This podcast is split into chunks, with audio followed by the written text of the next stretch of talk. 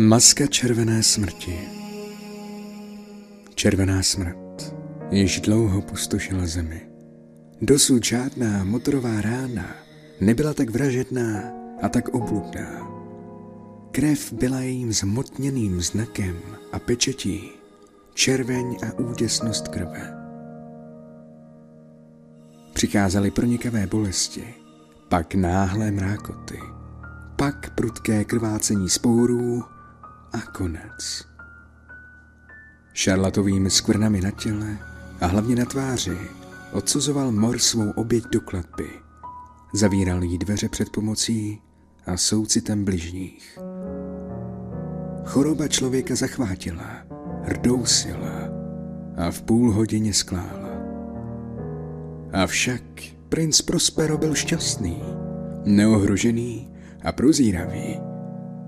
Když byla jeho říše již napůl vylidněna, vybral si ze všech svých rytířů a dvorních dam 1000 zdravých a veselých přátel a uchýlil se s nimi do ústraní za vysoké zdi a cimbuří odlehlého kláštera.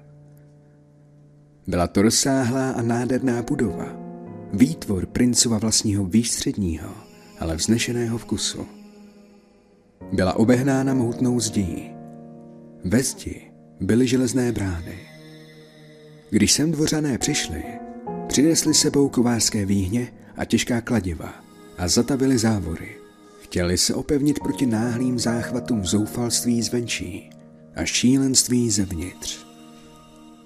Klášter měl bohaté zásoby. Dvořané byli tedy zabezpečeni a mohli směle vzdorovat nákaze. Svět venku ať se o sebe postará. Jen blázen by se teď moutil a přemýšlel.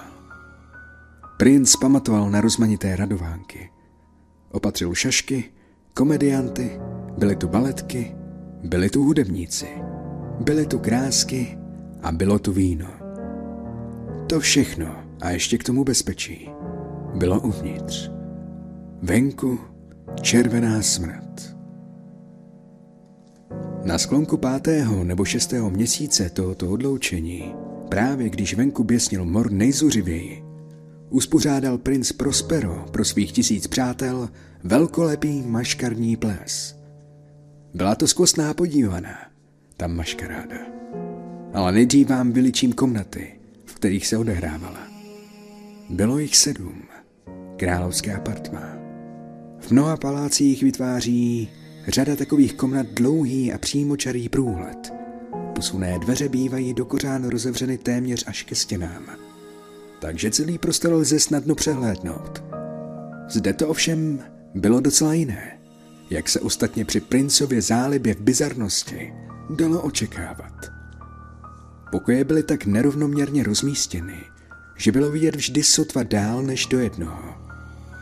Každých 20-30 kroků stěna prudce odbočovala a před divákem se otvíral nový a nový obraz.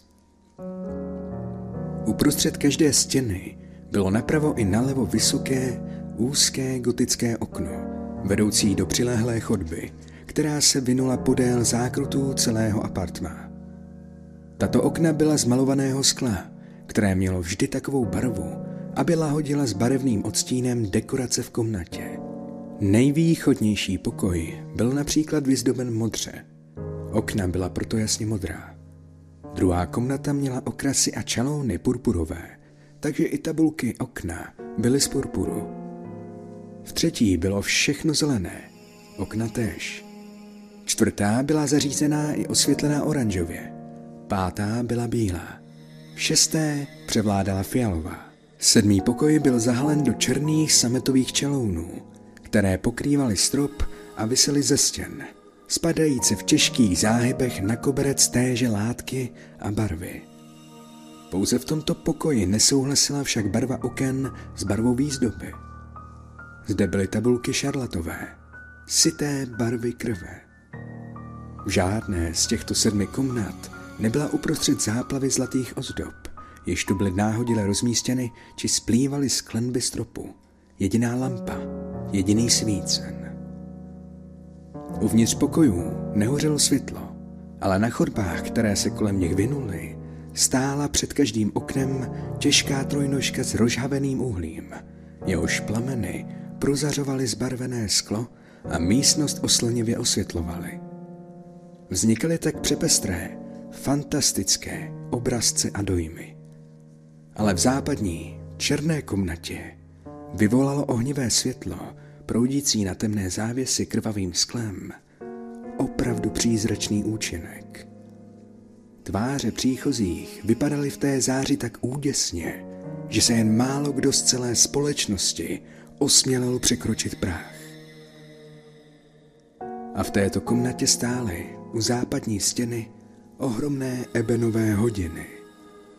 Jejich kyvadlo se houpalo s temným, těžkým, jednotvárným řinčením, a když minutová ručička obsela kruh ciferníku a hodiny začaly odbíjet, vydral se z kovových plic stroje zvuk, který byl sice jasný a zvučný, hluboký i harmonický, ale přitom tak podivně jímavý a naléhavý, že hudebníci v orchestru hodinu přestávali na chvílenku hrát a naslouchali odbíjení. A tak se i tančící páry bezděky přestávaly otáčet a celá ta veselá společnost trochu zrozpačitila.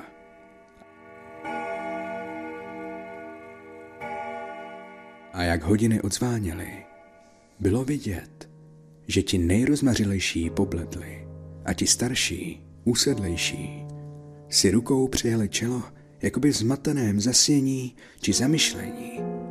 Jakmile však údery dozněly, obecenstvo znovu propuklo v bezstarostný smích. Hudebníci na sebe pohlédli a usmáli se vlastnímu zneklidnění a bláhovosti a šeptem se navzájem ujišťovali, že při příštím odbíjení se už nedají tak dojmout a zmást. A pak uplynulo 60 minut, do níž se vejde 3600 vteřin prchavého času. Hodiny začaly vyzvánět znovu a znovu se přikradly rozpaky, neklid a zamyšlení jako předtím. Ale přesto byl to ples bujný a velkolepý. Vévoda měl prazvláštní vkus, měl vytříbené oko pro barvy, znal jejich účinek. Dekorace podle běžné módy se mu nelíbily. Jeho návrh a plány byly smělé, oslnivé. Nápady překypovaly ohromující nádherou. Snad si někteří myslí, že byl šílený. Lidé z jeho družiny si to nemysleli. Bylo třeba ho slyšet, vidět, dotýkat se ho, abyste si to opravdu nemysleli. K této velké slavnosti uspořádal téměř sám celou tu proměnlivou výzdobu 7 komnat a svým podmanivým vkusem sám určoval výběr masek. Byly to postavy skutku pitvorné, samý lesk a třpyt, dráždivost a přízračnost, připomínající Hugovi Hernany. Byly tu fantaskní postavy s údy a výstroji, které k nim nepatřily. Byla tu šílená zjevení, jakoby bláznem vymyšlená. Mnoho podob krásných, mnoho rozmarných, mnoho bizarních. Některé strašlivé a nemálo též odporných. Byl to věru zástup snových přeludů, co se tu vláčelo po komnatách. A ty přeludy se kroutily a ploužily, zbarvovány odstíny komnat a šílené tóny orchestru, jakoby zněly ozvěnou jejich kroků. A tu se náhle v sametové síni ozve úder ebenových hodin a všechno na okamžik strne a všechno umlká. Jen hodiny je slyšet.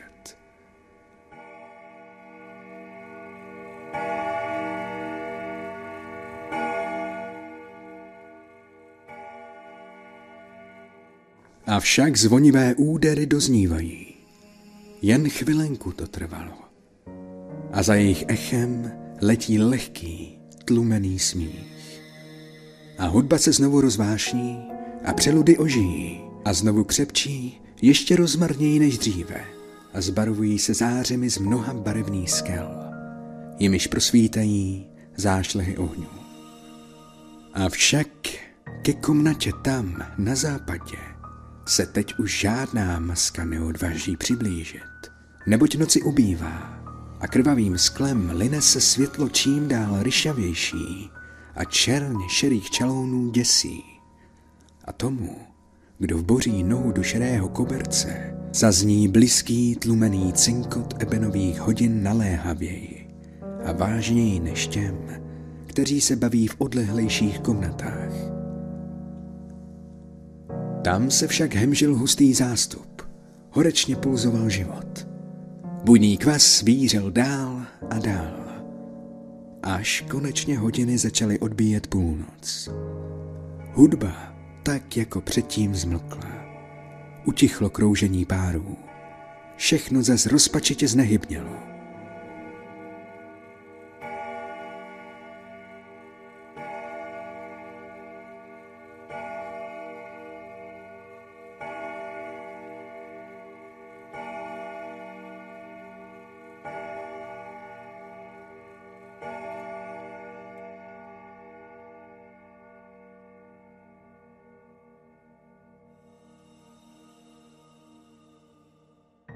Tentokrát však hodinový zvon zazněl 12krát.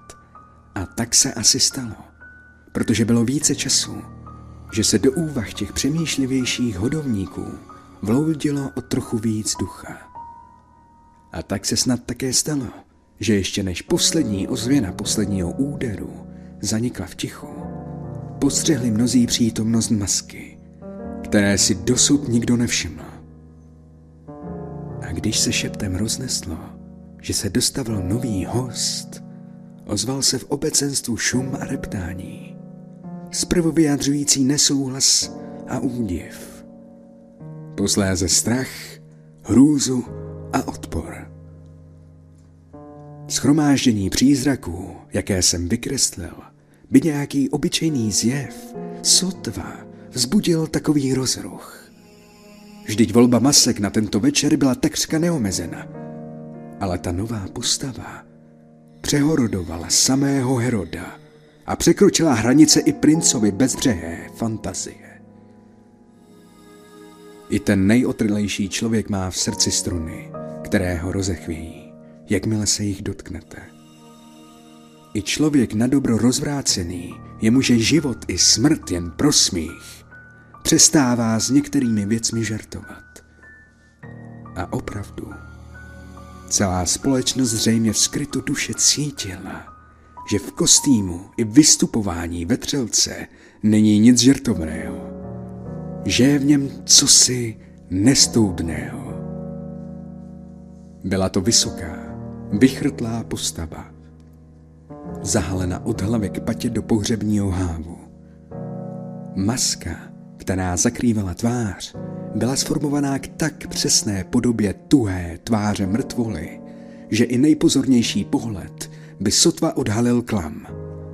Ale to všechno by rozjaření hodovníci, když už neschválili, tedy aspoň strpěli. Zakuklanec však zašel příliš daleko. Vzal na sebe podobu červené smrti. Jeho rubáš byl potřísněn krví a jeho široké čelo, skráně i tváře byly skropeny úděsným šarlatem. Když na tento strašidelný zjev poprvé pohlédl princ Prospero, maska zvolna, velebně, snad aby zdůraznila, jakou hraje roli, procházela mezi tančícími.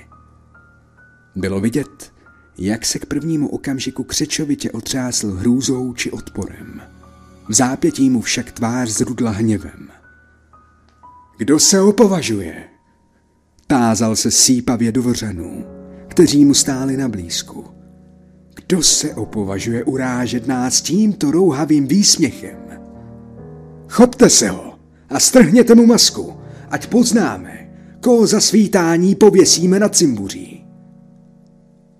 Princ Prospero stál ve východní modré komnatě, když tato slova pronášel, ale nesla se zvučně a jasně dál, do všech 7 pokojů, neboť princ byl člověk statný a smělý a hudba na jeho pokyn ihned umlkla. Stál v modré komnatě s družinou bledých dvořanů po boku. Jakmile promluvil, vykročili chvátně směrem k vetřelci, který v tom okamžiku nebyl daleko a teď již sám, rozvážným, důstojným krokem přistupoval k mluvčímu. Ta šílená drzost nahánila dvořanstvu podivný, posvátný strach, takže se mezi nimi nenašel jediný, kdo by proti masce pozvedl ruku. A tak se cizinec, nikým neohrožován, přiblížil až na krok k princovi. A pak, zatímco celý ten zástup jakoby z jediného popudu ucouvl ze středu komnat ke stěnám, kráčel nerušeně dál tým slavnostním, odměřeným krokem, kterým jsem vstoupil. Prošel modrou komnatou a vstoupil do purpurové, z purpurové do zelené, zelenou prošel do oranžové a tou opět do bílé a odtud ještě dál do fialové. A v žádné se nikdo nepohnul, aby ho zadržel.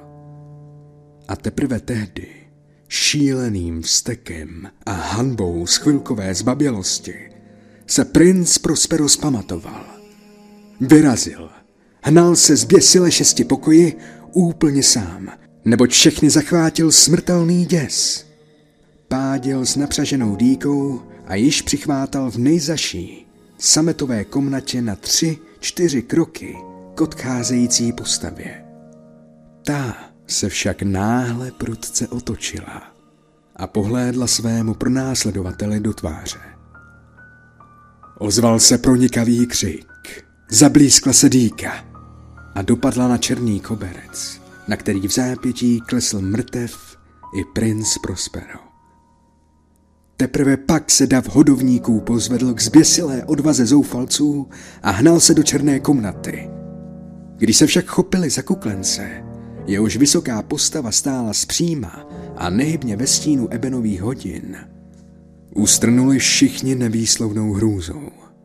Pohřební rubáš a mrtvolná maska, na něž se tak zuřivě vrhli, neskrývala v sobě žádný hmatatelný tvar. A teď každý věděl, že přišla červená smrt.